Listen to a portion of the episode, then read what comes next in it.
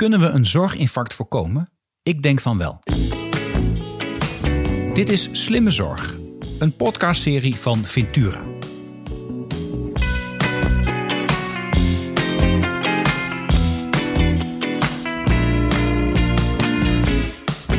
Mijn naam is Arno Rutte. Mijn gast van vandaag is Ate van der Zee.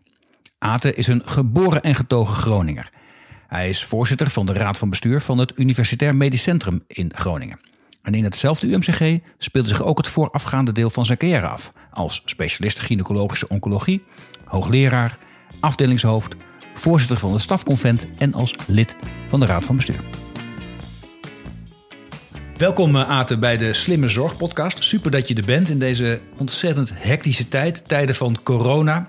Begreep dat je net uh, het, het zoveelste ja, ad hoc en, en belangrijke overleggen uit bent gerend. Uh, nou ja, zo gaat dat op dit moment volgens mij in de praktijk, of niet? Ja, dat is de, de realiteit. dat er continu ontwikkelingen zijn waar, waar, je dan, moet, waar je dan op inspeelt. Wat op zich overigens ook wel weer uitdagend en interessant is hoor. Dus um, enerzijds mm je er, het duurt wel lang natuurlijk, hè, want dit gaat eigenlijk vanaf maart uh, eh, 2020 en met ups en downs uh, ben je er toch eigenlijk al heel lang mee bezig. En um, nou ja, vanuit een soort van raad van bestuurstandpunt is het wel bijzonder om zelf zo direct uh, te besturen en, en, en heel um, ja, direct mee te besturen. Ehm, terwijl je toch vaker als, helemaal als voorzitter van een raad van bestuur wat meer op afstand en wat meer lange termijn en visie en dergelijke. Nou ja, dat heeft ook zijn charme. Um, en af en toe uh, word je het ook een beetje, denk je ook wel eens van, gut, nu zou ik wel graag weer wat meer um, uh, lange termijn en conceptueel willen denken. Ja, ik kan me helemaal voorstellen. Ja, het is ontzettend fijn om actueel heel relevant te zijn, en onder spot te moeten, moeten besluiten en te sturen. Maar um, het is misschien wel net zo belangrijk om ook naar de, naar de toekomst van de zorg te kijken. En zorgen dat het duurzaam beschikbaar blijft, betaalbaar blijft, organiseerbaar, noem maar op. In ieder geval, dat is wel de reden waarom ik ook deze podcast maak. En dat brengt me eigenlijk altijd bij de eerste vraag die ik altijd stel aan mijn gasten. misschien ook wel de meest belangrijke vraag in deze. Wat is volgens jou slimme zorg? Hè? De zorg waarmee we de zorg toekomstbestendig kunnen maken. Um, slimme zorg gaat in principe uit van een zorgvraag die relevant is en van de patiënt zelf uitgaat mhm. en ook van de burger uitgaat, dus degene die ooit patiënt wordt. En slimme zorg is dan vervolgens zorg die op een zodanige manier gegeven wordt dat dat voor de patiënt op een plek gebeurt waardoor de patiënt um, de juiste zorg op de juiste plek uh, krijgt. En idealiter is die slimme, slimme zorg zo georganiseerd dat het ook weer niet uitmaakt waar die patiënt op een gegeven moment in de keten stapt, maar vervolgens, um, um, doordat daar in een regio of in een keten zodanige afspraken zijn gemaakt tussen instellingen, maar ook tussen betrokken zorgprofessionals dat er uh, op het moment dat het nodig is, die patiënt eventueel van plek verandert of van zorgverlener verandert, waardoor er een mhm. nieuwe afstemming plaatsvindt van um, de, uh, de zorgvraag met het zorgaanbod. En waarbij het ook nog zo is dat er maximaal gebruik wordt gemaakt van um, uh, efficiënte communicatiemiddelen slash uitwisseling van gegevens. Klinkt heel logisch als je het zo zegt, uh, Aten. Je zou bijna denken, nou, dat is vast wel het geval. Maar de praktijk leert volgens mij dat zorg ook heel vaak versnipperd is. Iedere aanbieder doet waar die goed in is, doet zijn best. Um, maar het idee dat, dat je als patiënt, maakt niet uit waar je begint... en je hebt altijd dezelfde integraal netwerk van zorgaanbieders om je heen... waar mensen elkaar kennen en informatie uitwisselen en, en, en intensief samenwerken... Um, dat is nog lang niet altijd het geval. Toch, jij bent, bent zelf bestuurszitter in het UMCG. Ik heb wel het idee dat, dat, dat vanuit het UMCG en in Noord-Nederland daar wel stappen op worden gezet, toch? Nou ja, wat dat betreft is, is, het, um, is, is het hele corona-verhaal natuurlijk ongekend. Mm -hmm. um, de mate waarin we uh, bijvoorbeeld in de ziekenhuiszorg uh, met elkaar samenwerken. Um, op een niveau en op een manier uh, ja, wat we echt niet kenden. In de zin van, het is toch wel bijzonder dat wij nu al toch al bijna een jaar zo meteen elke ochtend in deze regio met alle capaciteitsmanagers van alle ziekenhuizen kijken van uh, hoe het met de bedden is, uh, met, betrekking tot de acute zorg.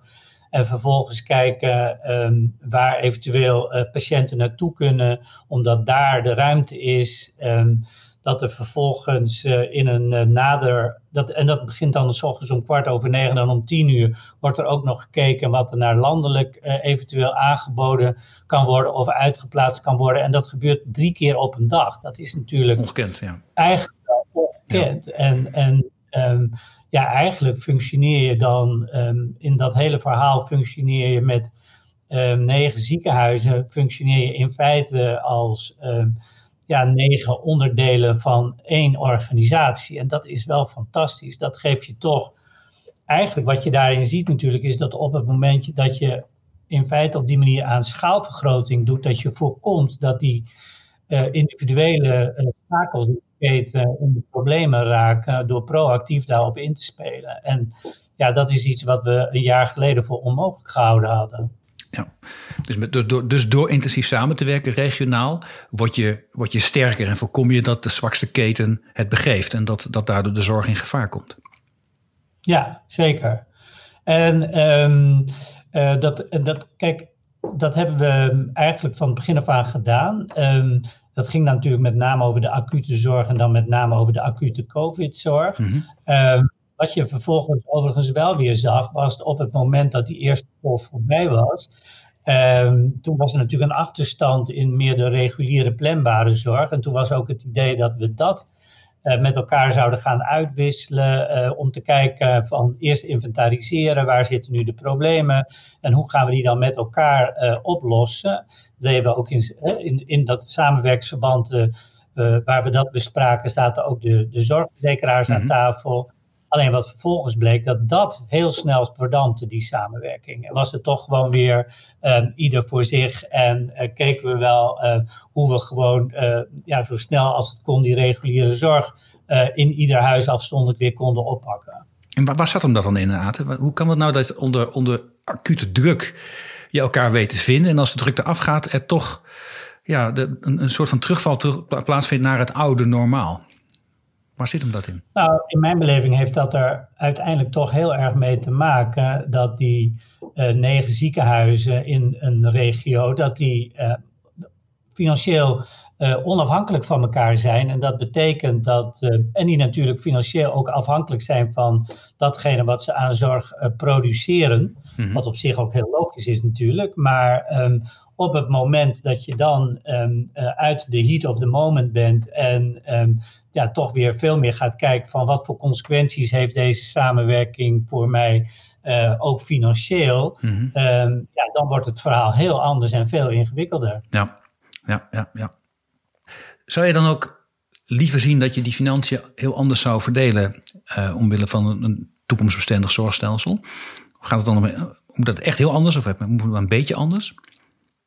Nou, kijk, ik, ik weet zelf, als je, als je het over het zorgstelsel hebt en je zegt, nou, we gaan het zorgstelsel ingrijpend veranderen, dat je het dan over trajecten hebt die 10 tot 15 jaar duren. Ja, dus minstens. Dat is, ja.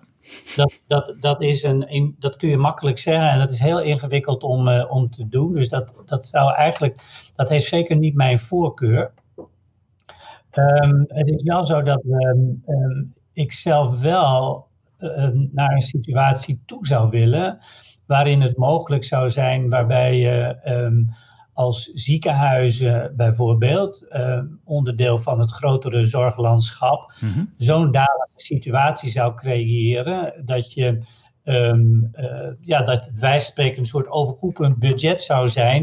Uh, het, en, en hetgeen het dan vervolgens mogelijk maakt om, als je bijvoorbeeld afspraken maakt over lateralis lateralisatie van zorg, en je doet dat helemaal binnen de gestelde kaders, en het ene ziekenhuis leidt dan vreselijk en het andere ziekenhuis profiteert, mm-hmm. dat er een mogelijkheid staat om dat gewoon te compenseren. Ja. zodanig dat daardoor het voor uh, vooral ook voor bestuurders bijvoorbeeld, minder, minder ingewikkeld is om op een gegeven moment daarin mee te gaan. Omdat, en ik begrijp dat heel goed, met name uh, bestuurders natuurlijk heel vaak kijken naar dit soort ontwikkelingen van ja, prachtig allemaal en wellicht uh, heel goed voor de patiënt, daar gaan we natuurlijk allemaal van uit. Maar op het moment dat ik, ik moet elk jaar gewoon een, uh, een resultaat financieel presenteren. Mm -hmm. En als dat jaar in jaar uit negatief is, dan besta ik over vijf jaar bij wijze van spreken niet meer. Ja. Dus je moet in dit soort situaties, als je um, um, dus aan schaalvergroting wil doen, zul je daar ook, hoort daar ook financieel comfort bij. Ja, ja, zeker, zeker. En er wordt in, die, in dat kader ook wel eens gedacht van, nou, dan moet je gewoon werken met, uh, met een soort regio-budget dat je onderling uh, kunt verdelen. Uh, er zijn mensen die zeggen, nou, ga weg met die productieprikkel, laten we zorg organiseren naar behoeften. Um, dan ben ik zelf jarenlang politicus geweest en ken de termen en het klinkt ook heel warm. Um, maar bij zorg organiseren naar behoefte is nooit helemaal precies duidelijk van hoe, hoe, hoe, hoe gaat het dan financieel? Zit er dan ergens nog een rem op? En als je wel een rem zet op kosten, dan loop je het risico aan dat, dat, je, dat je wachtlijsten organiseert. Dus hoe krijg je nou een balans? Dat, je, dat je de adequate zorg organiseert met elkaar. Dat er hard genoeg klinkt altijd moeilijk in de zorg, van wordt er wel hard genoeg gewerkt, maar dat je, dat je de wachtlijst probeert te voorkomen, dat je met elkaar blijft produceren wat nodig is. Maar dat je tegelijkertijd ook de zorg op de juiste plek doet. En dat het niet zo is dat mensen gaan produceren omdat ze anders omvallen. Dat wil je niet. Dat daar een goede balans in vinden. Dat is volgens mij de zoektocht wel heel erg inzitten met elkaar. Ja, dat is ook heel erg ingewikkeld. Dat ben ik met je eens. Um, en het is ook denk ik niet voor alle segmenten van de zorg het, uh, hetzelfde. Um, uh, bijvoorbeeld voor. Ik, uh, je, ziet natuurlijk um, altijd weer het komt altijd weer bijvoorbeeld op de, de electieve heupoperaties uit. Ja, de klassieker, ja. Dat is een klassieker, of, of de, de, de planbare breukoperaties. En met name de heup natuurlijk, die, die je dan in, in straten doet, of de, de kijkoperaties bij de knieën en, mm. en dergelijke. Maar dat is natuurlijk toch heel wat anders, bijvoorbeeld dan de acute zorg. Hè, waar je daar, um, misschien moet je dat dan veel meer van elkaar ook scheiden, bijvoorbeeld. Ja. Hetzelfde geldt voor de oncologische zorg. Um, dus je, je kunt wellicht een, een soort van um, segmentering van de zorgvraag uh, maken, waarbij ik me kan voorstellen. Uh, overigens ook hè, voor die, voor die bijvoorbeeld voor die orthopedische zorg geldt natuurlijk ook dat um, ja, wat daar voor een deel ook natuurlijk aan vooraf gaat, is van uh, wat heeft deze patiënt nu echt nodig? Mm. En als je daar, um, het is de vraag of die zorgvraag, nog met name de vraag voor operaties, kijkoperaties van knieën, of die nog steeds zo hoog is als je aan de voorkant meer tijd neemt om met die patiënten voor- en nadelen uh, van bijvoorbeeld zo'n knieoperatie uh, te bespreken. Dus wat jij zegt, hè, die zorgbehoefte, ja, hoe groot is die eigenlijk? En hoe groot is die wachtlijst? Ja, dat hangt er dus ook weer heel erg van af. Um, uh, hoe je aan de voorkant het organiseert, uh, ja. denk ik zelf. Ja. Um, um, en daar is dat wat dan een belangrijk element natuurlijk ook weer is, is van hoe ga je dat nou uiteindelijk uh, afrekenen ook? Hè? Ga je, ik, ik vind geld dus best wel belangrijk, zoals je hoort, want ik begin er nu alweer over. Maar, ja, maar je bent de grootste werkgever dat... van Noord-Nederland, Aten, dus uh, zonder geld kun je al die mensen niet betalen alleen al. Hè? Dus, dus, dus, nee, dat is ook zo. Ja. Um, nee, maar dus wij zijn inderdaad de grootste werkgever van Noord-Nederland. Maar wij voelen ook wel een maatschappelijke verantwoordelijkheid om ervoor te zorgen dat zorg inderdaad uh, over 10, 15 jaar A nog betaalbaar is en B nog dat we het juiste personeel hebben om dat te doen. Hè? Want als je natuurlijk naar de prognoses kijkt, als we gaan do doorgaan zoals we nu doen, um, ja, dan is de, uh, de, financieel uh, buitengewoon ingewikkeld om dat vol te houden. Mm -hmm. Maar eigenlijk de misschien nog wel groter hurdel is het personeel. Nu op dit moment werkt ongeveer 1 op 6 van de werkende Nederlander in de zorg. En als dit zo doorgaat, in 2040 geschat 1 op 4. Nou, dat verdringt gewoon andere publieke domeinen. Ja, en die mensen zijn er ook niet eens aan. Dus, dus dat, dat nee. het verdringen is, is dramatisch. Want je hebt ook nog mensen nodig in de tussen aanstekens reële economie. En alle, alle belangrijke overheidstaken. Van, de, van onderwijs tot en met veiligheid. Tot en met nou, noem maar op. Hè. Dus, en, maar überhaupt, met, met de vergrijzing, die mensen zijn er ook überhaupt niet. We kunnen ze niet opleiden in, in deze grote getalen. Het gaat om enorme aantallen. Het gaat om, ik geloof als je dat doorrekent, dan heb je tussen de drie en de vijf mensen extra zorgprofessionals per uur nodig. In, zondagen ja. meegeteld. Hè? Dus dan, dat, zijn, dat, dat, dat, dat krijg je niet georganiseerd. Nee, maar dus het betekent eigenlijk dat je je daar als uh, sector, uh, de, en dan noem ik het maar even de, de, de, mijn sector natuurlijk met name de medisch specialistische sector, mm -hmm. dat je eigenlijk ook wat dat betreft je verantwoordelijkheid moet nemen als je die ontwikkeling op je af ziet komen. En dat betekent toch dat dat ook voor een heel belangrijk deel beperkingen betreft in het aanbod wat je doet. Ehm, want ehm, daar zul je dus, en dan, dan kom je toch inderdaad op de juiste zorg op de juiste plek bijvoorbeeld. Mhm. Ehm, en, bij, en, en, en heel goed met patiënten waardig gedreven zorg vind ik wat dat betreft ook een hele belangrijke ontwikkeling. Mhm. Heel goed met patiënten bespreken van uh, wat zijn nou de mogelijke voor- en nadelen van dit traject. Bijvoorbeeld een heupoperatie of een knieoperatie. Komen er weer op terecht. Mhm. Eh, en ik heb eigenlijk niet. Ik bedoel, ik ben van oorsprong gynaecologisch oncoloog, wat, dus wat weet ik ervan? Maar ehm, ik, ik vind toch dat je dat geldt voor heel veel zorg, dat je goed van tevoren moet bedenken van wat zijn eigenlijk mogelijk, wat levert het u op als patiënt of als burger. En wellicht weet je op die manier dan ook als sector die enorme uh, uh, vraag die er dan, die behoefte zoals jij het beschrijft, kun je die toch voor een belangrijk deel ook terugdringen.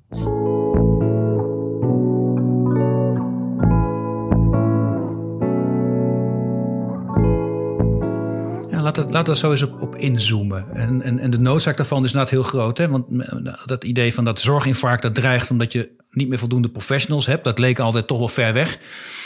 Um, als je nu kijkt naar wat corona met ons doet, dan zie je eigenlijk een soort flash forward over hoe we er over vijf tot tien jaar voor staan. Als we niet veranderen. Een enorme toestroom van patiënten en uiteindelijk onvoldoende professionals die die stroom aankunnen. Niet omdat ze dat niet zouden willen aankunnen, maar gewoon simpelweg omdat de toestroom veel groter is dan datgene wat je, wat je aankunt. En dus zul je dat op een of andere manier een balans in moeten, uh, moeten zien te vinden, structureel, om dat beter te doen. Zelfs als je bereid bent meer geld uit te geven, collectief aan zorg, zelfs als je bereid bent meer professionals op te leiden, dan nog ontkomen er niet aan om dit richting toekomst slimmer en beter te gaan doen. En dan zeg jij, dan begint bij, de, bij, die, bij die vraag van die patiënt en veel beter scherp krijgen, wat speelt er nou echt? Wat, wat is nou de. En dan, dan wordt er vaak gezegd, dan moet je de zorg gaan organiseren richting de, de uitkomst die voor de patiënt het allerbelangrijkste is. Hoe, en als dat zo is, hoe kun je nou vanuit het, een, een, een UMC, waar je, waar je, wat ze in Noorden noemen, dat is het hoogste adres, geloof ik, hè? dat is dan de, de term die we hier gebruiken. Maar hoe kun je nou van een UMC daar een leidende rol in hebben, dat zorg meer uitkomstgericht wordt? Nou ja, Ehm, de rol van een UMC, um, en dat is wel bijzonder natuurlijk. Hè? Als je kijkt ehm, naar wat de ontwikkelingen in de afgelopen jaren zijn geweest, is dat met name, noem het maar even, de overheid, het beleid eh, landelijk heel erg geweest is dat UMC zich vooral zouden moeten bezighouden met datgene wat jij nu zegt, hè? De, de complexe zorg voor complexe patiënten. Ja. En het, het, het risico daarvan, uh, enerzijds, hè, want dat is ook wat de gemiddelde medisch specialist in een UMC uh, eh, wil doen, inderdaad. Ja.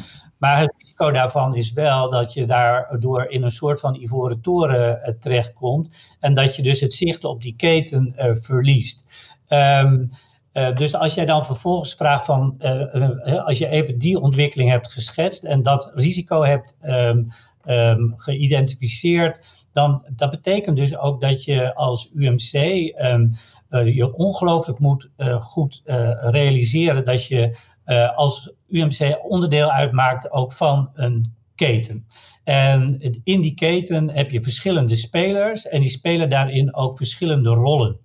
En het is heel erg belangrijk um, dat je daar met elkaar van bewust bent en dat je uh, als je eh, erkent dat al die rollen belangrijk zijn, mm um, dat je dus niet zegt van dat het UMCG of een UMC daar per se een leidende rol in neemt, maar in ieder geval een faciliterende en stimulerende rol inneemt, waarbij uh, bijvoorbeeld uh, verschillende segmenten van zorg, uh, bijvoorbeeld, nou, komen we weer op de heupzorg uit. Uh, het UMCG doet eigenlijk alleen nog maar uh, revisie van heupoperaties en dergelijke. Dat betekent dat best in die ketens daarover nadenken hoe je dat in een regio goed zou kunnen organiseren. Mhm. Dan is natuurlijk de rol voor grote zorgaanbieders, um, um, bijvoorbeeld van een, een, een, een STZ-ziekenhuis, um, ja, die, daar ligt heel veel. En de, en, de, en de huisartsen, die zullen daar met elkaar een hele belangrijke rol uh, in, in kunnen spelen. Of bijvoorbeeld een, een ZKN, uh, uh, een, een, een, een ZBC-achtige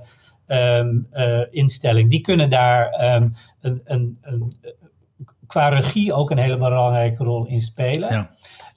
dus met elkaar dit soort ketens vormgeven voor een UMC je bewustzijn van welke rol je daarin speelt en faciliterend ervoor zorgen dat in een regio uh, dergelijke ketens optimaal functioneren.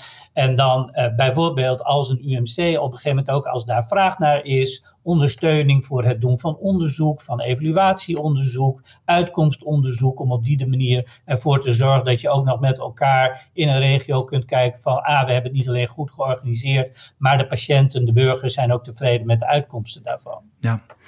Maar ik vind het interessant wat je zegt, Aantal. Want je schetst eigenlijk toch een andere rol voor het UMC richting de toekomst. Vroeger werd vaak gedacht, het, is een, het moet gaan om een, uh, een leidende rol. Wij, zijn, uh, wij zijn de mensen, dat, dat, nou, opnieuw, dat hoogste adres. Er werd niet vaak naar gekeken naar het UMC. Een leidende rol in de zorg. En jij zegt, nee, je moet eigenlijk een soort dienende rol hebben. Wij faciliteren dat regionaal, want wij zijn een belangrijke regionale speler, dat ieder zijn ding kan doen en dat het proces op gang komt en dat wij daarin uiteraard ook onze deskundigheid kunnen leveren. Nou ja, eh, kijk, het hoogste adres is een term um, wat bijvoorbeeld um, als je het hebt eh, in een, bepaald, uh, in een bepaalde zorgketen, dat wanneer er, um, nou, bijvoorbeeld in de gynaecologie, als er iets, hè, dat is dan mijn eigen domein, mhm. als er op een gegeven moment kwaadaardigheid is, komen heel veel van die patiënten uiteindelijk in een UMC terecht. Ja. En de reden is omdat daar die hele uh, specialistische zorg wordt gegeven. Um, dus, maar dat betekent dat als je die keten, zeg maar vanaf het begin, wat, wat er vaak dan bij een huisarts zich aan klachten presenteert, hoe dat dan naar de tweede lijn gaat en hoe dat in de derde lijn gaat, dat zul je toch met elkaar moeten organiseren. En dan kun je, als je dan de positie als UMC inneemt van wij gaan iedereen vertellen hoe dat moet, dan roep je eigenlijk alleen maar weerstand op. Ja. En uh, je moet je er juist heel erg van bewust zijn dat iedere rol want als die huisarts niet op een gegeven moment klachten herkent en weet hoe dat hoe dan verwezen moet worden. En de tweede lijn weet dat ook niet. En je hebt dat niet met elkaar goed afgesproken. En je bent je niet met elkaar van bewust dat elke rol van belang is. En het woord hoogste adres is bijna een soort waardeoordeel. Terwijl je eigenlijk niet moet zeggen uh, het hoogste adres. Ik weet dat het voor de burger vaak zo uh, klinkt. Maar het is het adres waar een specifiek onderdeel van een zorgketen plaatsvindt. Mhm. Dat is heel belangrijk, maar ook die andere onderdelen van die zorgketen zijn ook heel erg belangrijk. Daar gaat het eigenlijk over, over gelijkwaardigheid, respect voor elkaars functioneren en op die manier met elkaar ervoor zorgen dat zo'n keten optimaal functioneert. Dat is eigenlijk waar je met elkaar um, um, in een regio, in een land, als het om zeldzame dingen gaat, naar moet streven. Nou. En als je nu kijkt naar dat, naar dat proces, dat nu ook echt moet gaan plaatsen. Het klinkt heel idealistisch bijna. Ja, ja, het klinkt inderdaad misschien wel een beetje idealistisch. En tegelijkertijd geef je voorbeelden, bijvoorbeeld nu onder druk van corona, waar het sowieso al gebeurt. Um, en volgens mij zijn er wel meer dingen, meer dingen aan te wijzen waar, waar al wel stappen in deze richting worden gezet. Wat ik mij eigenlijk wel afvraag, het is wel een enorme opgave die er ligt. Hè, om te kijken van hoe kun je nu veel beter spelers regionaal ieder zijn ding laten doen waar, ze het beste in zijn. In netwerken rondom die patiënt. Hoe, hoe initieer je dit? Moet dat uit zorgaanbieders komen? Is dat een overheidsinitiatief?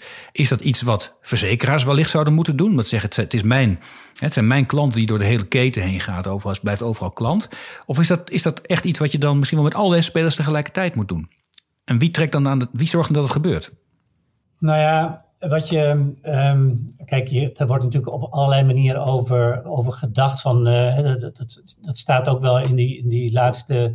Um, noem het maar notitie die VWS daarover, een soort pre-notitie of een contourennota heeft, heeft, um, heeft afgescheiden. En daar worden allerlei vormen van regie genoemd, regiotafels en noem het allemaal maar op. Mm dat kan het, het grootste risico is natuurlijk dat dat ongelooflijk veel overleg uh, en gepraat oplevert. En niet noodzakelijkerwijs um, direct uh, op korte termijn een resultaat heeft. Wat wij um, bijvoorbeeld in onze regio wel als een mooi voorbeeld. Um, wat je dan toch wel vaak ziet, is dat het de professionals zelf zijn die vanuit hun eigen, ja, noem het maar ja, visie dat met elkaar op een gegeven moment gaan organiseren. We hebben bijvoorbeeld in de mhm. noordelijke regio Hartnet, waarbij dat is dan wel op initiatief van de cardiologie vanuit het UMCG, mhm. Ehm, met een, een cardiologennetwerk in eigenlijk een, een aantal ziekenhuizen in de regio en ook samen met huisartsen en samen met de zorgverzekeraars um, afspraken gemaakt zijn over noem het maar de vijf hoofddiagnoses in de cardiologie en symptomen en klachten. En uh, daar, daar eigenlijk gewoon afspraken zijn gemaakt van als daar op een gegeven moment zich een bepaalde zorgvraag zich aandient, um, wat de rol is van de huisarts, wat de rol is van een tweede lijn ziekenhuis en wat vervolgens, de rol is van de afdeling cardiologie van het UMC. En mhm. dat zie je dan toch in een periode van anderhalf tot twee jaar, drie jaar, zie je daar wel heel veel progressie in. En bijvoorbeeld ook in de oncologie zie je ook dat um, heel veel initiatieven vanuit professionals, vanuit een behoefte om zorgketens uh, goed te organiseren, zie je dat. Uh, en, en voor een deel is dat dan een, zijn dat lokale initiatieven, mhm. maar vaak ook landelijk. Uh, voor, de, voor de oncologie heb je ehm, het Citrienfonds, uh, wat een, een, als specifiek onderwerp naar regionale oncologie-netwerken heeft. En wat eigenlijk in, door heel Nederland heen gewoon een soort van best practices um, op verschillende gebieden laat zien. En, en dan hoop je op een gegeven moment dat als er dan een best practice is, dat zich dat ook um, verspreidt naar andere regio's. Ja. dus het is denk ik een samenspel tussen enerzijds landelijke initiatieven um, en ook lokale initiatieven. En vaak gelieerd ook aan, uh, aan, aan, noem het maar, clinical champions. Dus echt uh, zorgverleners die dat echt als hun visie hebben. Mhm. En die dan hun collega's ook daarin meenemen. Dat is wel cruciaal, hè? want je kunt proberen om dit uh, van bovenaf bestuurlijk te regelen, maar je hebt natuurlijk wel de mensen zelf, de, artsen, de verpleegkundigen die dan uh, uh, heel belangrijk zijn in die ketens en alle andere paramedici, die heb je nodig om het uiteindelijk vorm te geven.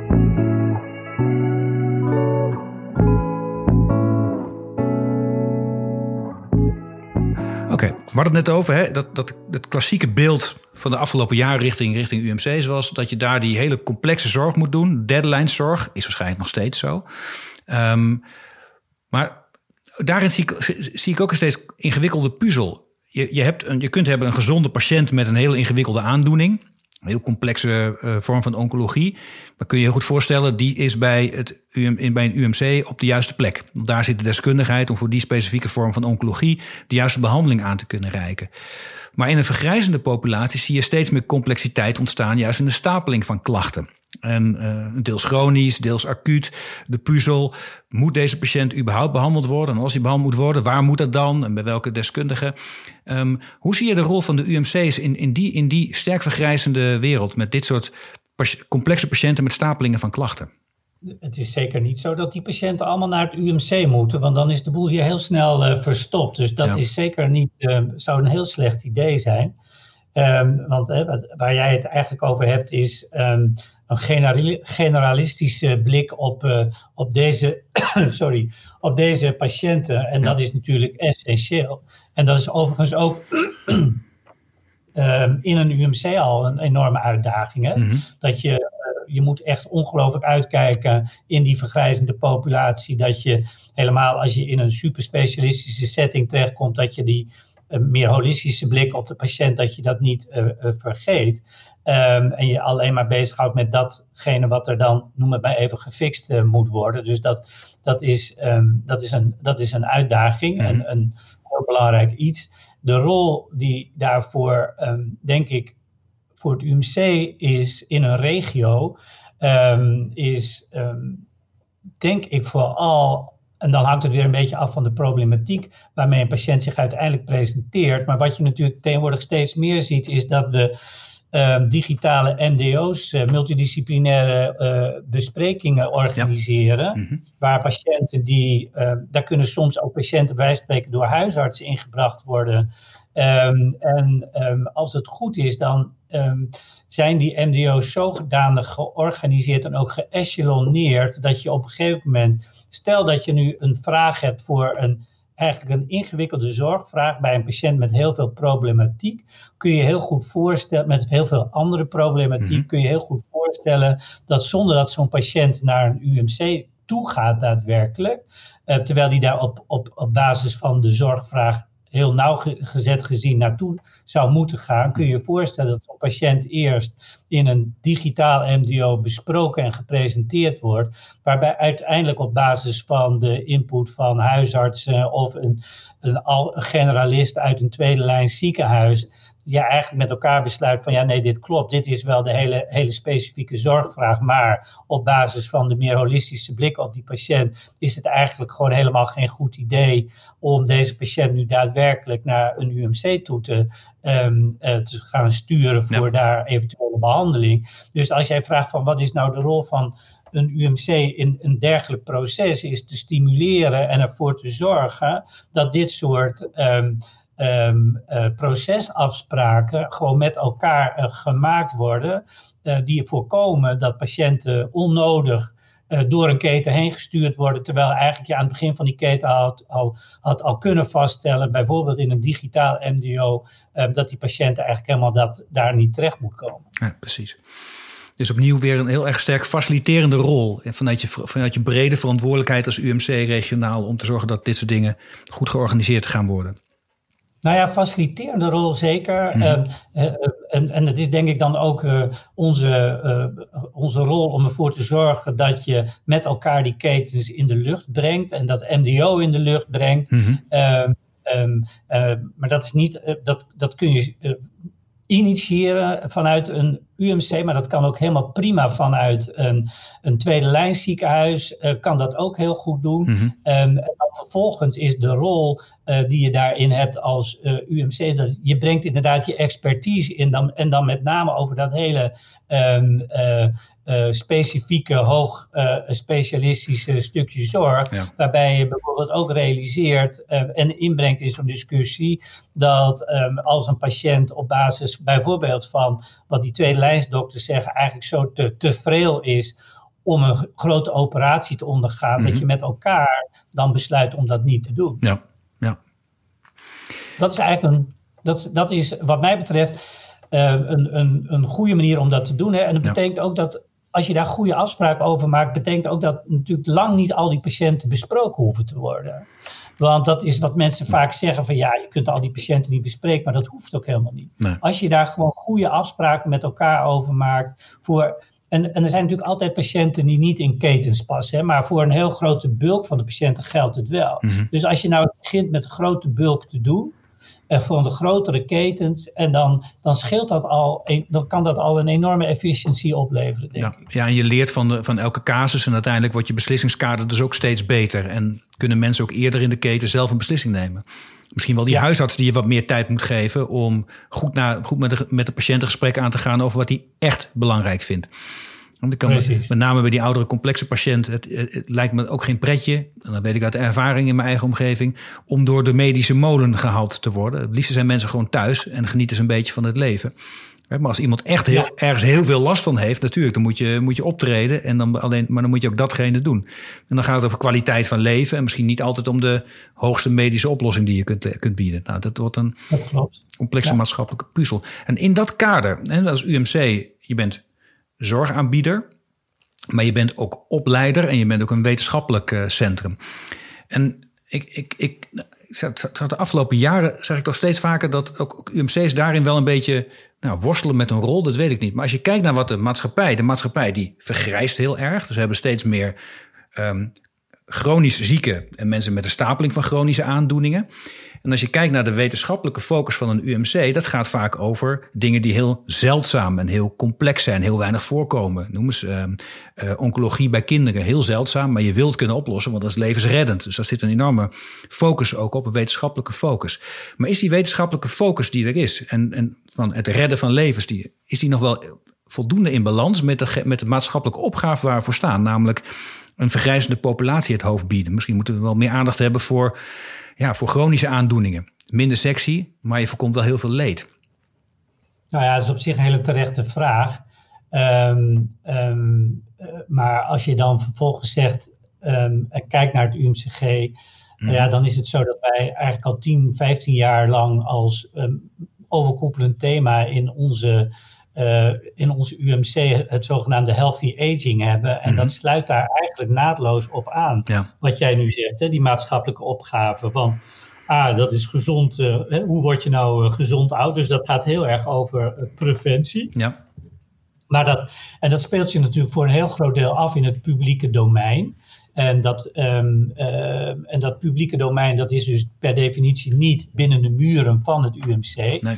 Maar de andere kant van het verhaal is wel dat wij natuurlijk toch um, bijvoorbeeld een, een afdeling um, uh, maatschappelijke gezondheid hebben. Um, uh, we hebben een afdeling uh, huisartsgeneeskunde. We hebben uh, gezondheidspsychologie. Dus we hebben toch een heel aantal, niet zozeer die direct zorg verlenen, maar wel vakgroepen die zich daar met die vraagstellingen enorm bezighouden. En ook bijvoorbeeld een onderzoeksinstituut, ERIBA, mm wat zich ook heel erg richt op van hoe word je nou gezond oud? En dus in die zin ben ik het met je eens. heel veel klinisch onderzoek in een UMC gaat vaak over de dingen zoals jij ze beschrijft. Mhm. Maar een ander deel van ons UMC, eh, niet zozeer het zorgverlenende deel, maar meer ook het, het, het noem het maar, het, het uh, meer van vroeger meer het facultaire domein, mhm. houdt zich zeker bezig met deze maatschappelijk buitengewoon relevante uh, vragen. Ja, en probeert ook, bijvoorbeeld in, in het UMCG hebben we uh, in de noorden überhaupt lifelines. Ja. Nou, dat ken je, dat is het grootste cohort. Um, uh, met, en dat gaat over meerdere generaties met iets van 190.000 deelnemers die jarenlang, decennia gevolgd gaan worden. En wat zich met name richt op van uh, wat bepaalt nou of iemand wel of niet uh, gezond ouder uh, wordt. Nou, ja. dat is een ongelooflijke uh, resource voor het doen van onderzoek naar de vragen zoals jij ze stelt. Mm -hmm. Ja, dus je erkent dat het belangrijk is, maar je zegt ook misschien is het UMC wel het, het UMC dat hier nog het meeste mee bezig is in Nederland. Loopt er eigenlijk wel in voorop? Nou, wij lopen daar absoluut in. Uh, het is echt al, al, al sinds een jaar of vijftien, denk ik, uh, uh, ons overkoepelende thema. Dus ja, ja, daar lopen wij denk ik inderdaad in voor. Ja. ja, en nou heb ik aan de, ook in de, aan de jarenlang in de politiek eh, rondgelopen en ook dat dit verhaal verteld heb. Bijvoorbeeld over Lifelines, een enorme waarde die daarin zit. Hè, dat, dat bijna 190.000 mensen in Noord-Nederland zich gedurende 30 jaar laten volgen. En um, vragenlijsten invullen, uh, bloed, bloedmonsters afgeven, urinemonsters afgeven. Um, om maar te kunnen volgen wat er daadwerkelijk met gezonde mensen gebeurt. Of minder gezonde mensen. En, en, en, en, en wat, welke invloeden er zijn op hun gezondheid dan heb ik wel het idee dat er nog heel veel stappen gezet kunnen worden, ook politiek en maatschappelijk, om te zeggen: hey, dat vind ik belangrijk, daar willen wij ook wat mee. Is dat, dan, is dat een marketingding? We hebben, zien we te weinig hoe belangrijk het is? Um, is? Is er te weinig politieke wens om hier wat mee te doen? Ik ben er nog zoekende in hoor. Ik ben er nog niet helemaal uit waarom dat in zit. Wat denk jij? Nou, ik denk op zich dat bijvoorbeeld um, het feit dat VWS besloot om uh, toch ook weer structurele subsidie toe te kennen voor uh, vijf jaar. Dat is hoopvol. Dan teken Hè? Dat is hoopvol. Ja, dat is, dat is heel hoopvol. Als je kijkt ook um, in de afgelopen periode, in de coronaperiode, is heel uitgebreid gebruik gemaakt ook van data uit het uh, Lifeline uh, cohort om te kijken van hoe mensen. Er is ook nu echt heel actief uh, zijn de vragen ook gesteld, omdat dat cohort er is. Mm -hmm. van hoe kijkt u hier tegenaan, hoe kijkt u daar tegenaan? Um, bijvoorbeeld vaccinatiebereidheid, um, le, het houden aan maatregelen. Um, dat, dat, dus in die zin, mm -hmm.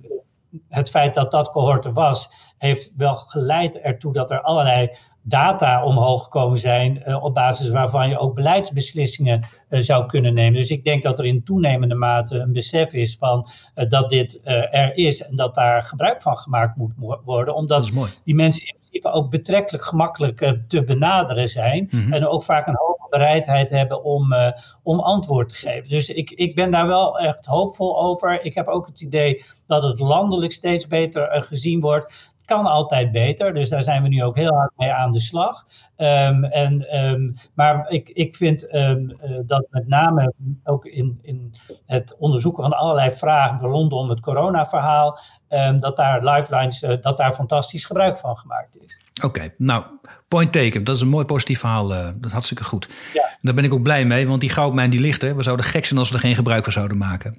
Dus dat, nou, heel goed. Dan zijn we toch aanbeland uiteindelijk bij politiek en politieke keuzes. En uh, je weet maar nooit. Er zijn straks verkiezingen. Um, en uh, er is straks een formateur die zoekt een nieuwe minister van Volksgezondheid. Nou weet ik dat jij dat niet wilt doen, maar voor de vorm. Stel, um, je zegt toch een keer ja in een, in een vlaag van uh, verstandsverbijstering. Um, wat zou dan het eerste zijn wat je zou aanpakken als jij de nieuwe minister van Volksgezondheid zou zijn? Ik denk dat het goed zou zijn om het buitengewoon versplinterde zorglandschap, om dat qua organisatie te te reguleren. Mhm. En wat ik daarmee bedoel is um, dat je uh, ook vanuit landelijk wellicht um, toch meer regie neemt in de zin van uh, duidelijker um, aangeeft van hoe um, zorg georganiseerd dient te zijn in bijvoorbeeld een regio. En dan vervolgens er ook daadwerkelijk um, um, dat regio's er ook verantwoordelijk voor gesteld worden om uh, de zorg zoals die gegeven moet worden. En dat is dan veel meer dan alleen medisch specialistische zorg. Hè. Dan hebben we het echt over de hele care en de cure. Hoe ze dat op een gecoördineerde manier met elkaar doen. En daar hoef je volgens mij helemaal het stelsel niet voor uh, te veranderen. Want uh, de drie partijen, namelijk um, de zorgverzekeraars, de burger en de zorgaanbieders die zouden dat in principe uh, ondersteund door uh, overheid, zou die dat uitstekend met elkaar moeten kunnen doen. Dus ik denk dat je daar het zorgstelsel niet voor hoeft te veranderen. Ik denk wel dat je um, kunt zeggen, en of je dat dan een regiotafel noemt, maar je zou heel, het zou toch goed zijn om um, in Nederland af te spreken van uh, wat zijn dan die regio's? Um, wie zijn daar dan? Uh, wie vormen daar met elkaar een regieorgaan? En hoe zien die dan ook met elkaar? Op wat voor key performance indicatoren varen die eigenlijk? Hè? Want we, we sturen nu heel erg op, uh, op, op vooral ook op geld. Mm -hmm. um, maar je kunt natuurlijk ook op een gegeven moment zeggen van wij sturen op gezondheid in een regio. Ja. En wij maken daar die regiotafel en degene die daarin zitten, maken we met elkaar daar verantwoordelijk voor. Nou, ik denk dat dat, dat zou. En wij proberen daar eigenlijk. Sorry, ik moet. Doe maar uh, even opnieuw. Wij proberen daar eigenlijk. Ja, doe maar. Wij, wij, proberen daar eigenlijk ook in onze regio al um, begin mee te maken. Door mm. de voorbeelden zoals ik je uh, ze noemde. En ook door datgene wat we daar in de afgelopen coronaperiode in gedaan hebben. En en dan toch even weer terug naar de rol van het UMC. En we mm-hmm. hebben daar heel erg ook geprobeerd als, um, als traumacentrum en als uh, voorzitter van de acute zorg. Uh, hebben we, uh, heb ik in ieder geval ook geprobeerd om iedereen in zijn rol te brengen. En ook met heel veel waardering voor die rol. En niet daar per se dominant in te zijn, maar gewoon met elkaar goed te bekijken van hoe doen we dat hier nu met elkaar. En dan gezamenlijk een commitment te hebben en op die manier gezamenlijk je eigenaarschap daarin te krijgen en vervolgens dan ook met elkaar daarin je doelen na te streven. Um, en, dus dan, en zo zie ik inderdaad die rol van het UMC, omdat vanuit een, um, ja, een, een, een, een zeer stimulerende, faciliterende uh, rol, iedereen in zijn kracht en dan met elkaar een gezamenlijk doel.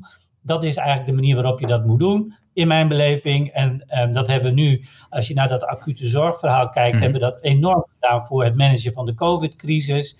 Um, nou, dat, dat, dat is denk ik, hè, we, zitten, we zijn er nog niet, we zijn er nog niet. Nee, we vaccineren eigenlijk wel, maar dat is maar een beginnetje. Ja. Met de eerste vaccinatie gisteren nou. is het wel hoopvol. En um, um, nou ja, gaan we gewoon kijken, hopen we dat corona geleidelijk aan dit jaar meer op de achtergrond komt.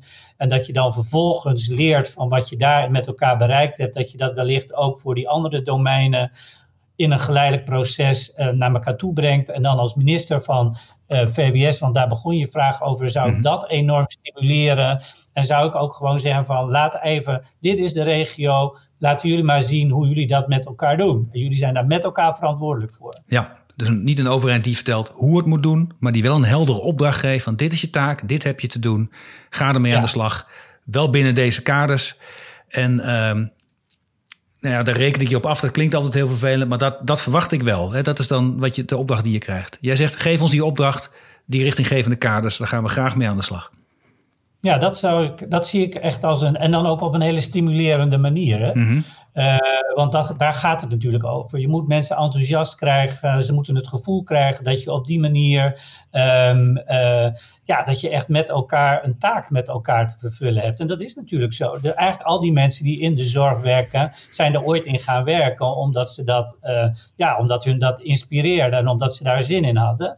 En als je niet oppast, dan kijken we naar de zorg eigenlijk alleen maar als heel zwaar en, en, en, en iedereen is overwerkt en dergelijke. Mm. Um, waardoor het juist dus toch anders te organiseren en mensen meer in gezamenlijkheid dingen te laten doen. Mm. Um, uh, ja, ontstaat er denk ik veel meer een positieve uh, sfeer weer met elkaar en eigenaarschap met elkaar, op, met behulp waarvan je dan uiteindelijk ook verder komt.